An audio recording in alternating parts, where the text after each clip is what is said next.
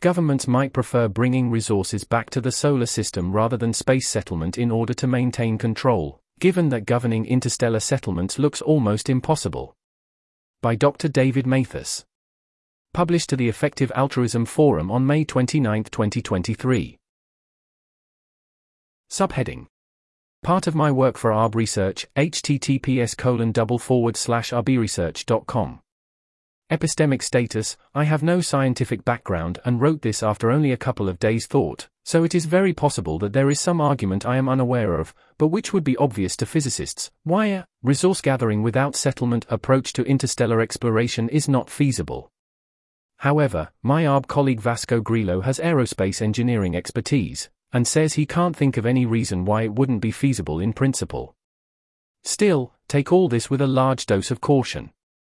Some futurists have considered it likely that, at least absent existential catastrophe in the next few centuries, human beings, or our post-human or machine descendants, will eventually attempt to settle our galaxy. After all, there are vastly more resources in the rest of the Milky Way than in the solar system. So we could support far more lives and create much more of anything else we care about, if we make use of stuff out there in the wider galaxy. And one very obvious way for us to make use of that stuff is for us to send out spaceships to establish settlements, which make use of the energy of the stars they arrive at. Those settlements could in turn seed further settlements in an iterative process. This would likely require digital people, link in post, given the distances involved in interstellar travel. However, this is not the only way in which we could try to make use of resources outside the solar system. Another way to do so would be to try and gather resources and bring them back to the solar system, without establishing any permanent settlements of either humans or AIs outside the solar system itself. I think that a government on Earth, or elsewhere in the solar system, might actually prefer gathering resources in this way to space settlements for the following reason. Impossibility of interstellar governance, IIG, because of the huge distances between stars, it is simply not possible for a government in the solar system to exercise long term effective governance over any space colonies, further away than, at most, the closest handful of stars.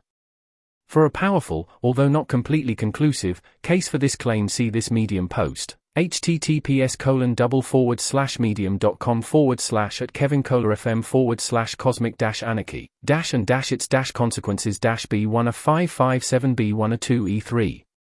Given IIG, no government within the solar system can be the government of a settlement outside it. Therefore, if a government sets up a colony run by agents in another star system, it loses direct control of those resources. Of course, the government can try and exercise more indirect control over what happens by choosing starting colonists with particular values. But it's unclear the degree of control that will allow for long term. Meanwhile, a government could try and send a mission to other stars which, a. is not capable of setting up a new self sufficient settlement, or can be trusted not to do so. But B. is capable of setting up physical infrastructure to extract the system's energy and resources and bringing them back to the solar system. This way, a government situated in the solar system could maintain direct control over how resources are used. In contrast, if they go the space settlement route, the government cannot directly govern the settlement. So it has to rely on the idea that if values of the initial settlers are correct, then the settlement will use its resources in the way the government desires even whilst operating outside the government's control. A purely resource gathering mission without settlement will be particularly attractive to governments if the mission is capable of self replicating at the destination system in order to reach further stars.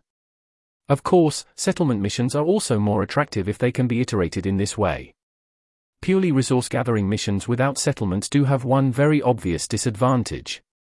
Moving resources back to the solar system is inevitably going to be a less efficient use of them than making use of them in the system where they are harvested. But it's easy to imagine a government preferring a high chance of direct control of resources over more efficient use of these resources by initially ideological aligned but ungovernable agents.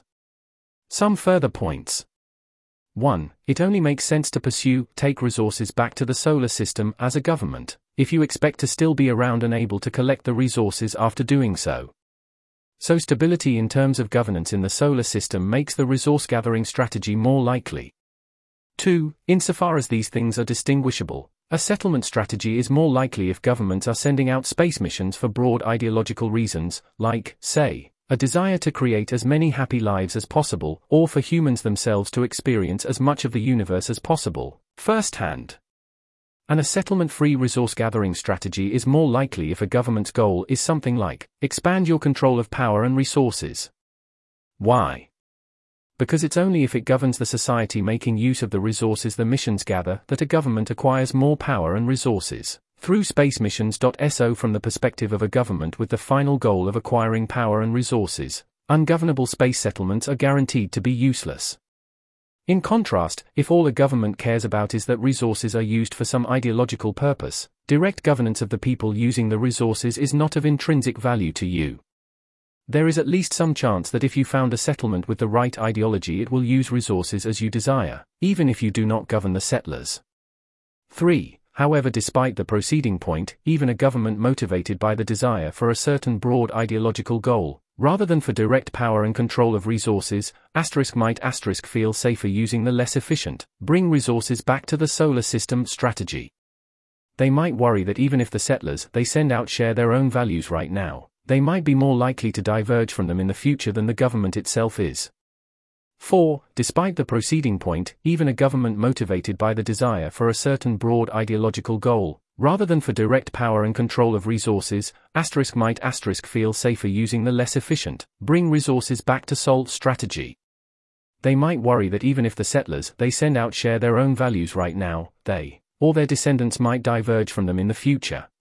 Though note, that an ideologically motivated government also has to worry about ideological divergence of their successors within the solar system itself. 5. A pure resource gathering strategy has another advantage over a settlement strategy, which is that it prevents there being a bunch of different civilizations out there in the universe with no shared government that might go to war with each other. The cosmic anarchy, talked about here, https colon double forward slash medium.com forward slash at Kevin Kohler FM forward slash cosmic dash anarchy, dash and dash its dash consequences dash B1 a 557 B1 a 2 E3. 6. It is possible, of course, that both the settlement strategy and the purely resource gathering strategy might be tried by different governments or other organizations. Even if the first mission launched is able to capture almost all reachable resources unless a second mission is launched very soon after, there might be multiple competing governments which launch first missions around the same time. 7. One argument, from a government's perspective, in favor of settlement missions which establish new communities over missions which merely harvest resources and return them to Earth is that settlements can presumably defend themselves better than resource gathering equipment, at least once a large, technologically advanced community is established at the destination star. That's the end of the numbered list. Relevance for long termists.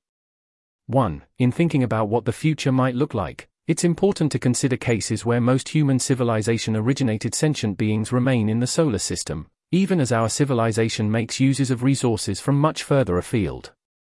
At the very least, an argument is needed to rule such scenarios out before you assume that if we harvest the resources of the stars, a large proportion of our human or artificial descendants will live outside the solar system. 2. From a point of view which values the creation of sentient beings with happy life, a settlement strategy is, all things being equal, preferable to a mere resource gathering strategy, since it uses resources more efficiently, and hence can support a higher number of sentient lives. Though this assumes the majority of lives created will be worth living, of course. So, in the in my best guess unlikely event that you can do anything now which affects which strategy is used, it might be high value to increase the chance that the settlement strategy is used though which strategy has higher, expected value, from a position on which creating happy lives is good also depends on many other things such as the risk of war between different systems, conditional on such a strategy. That's the end of the numbered list. This article was narrated by Type 3 Audio for the Effective Altruism Forum. To report an issue or give feedback on this narration, go to t3a.is.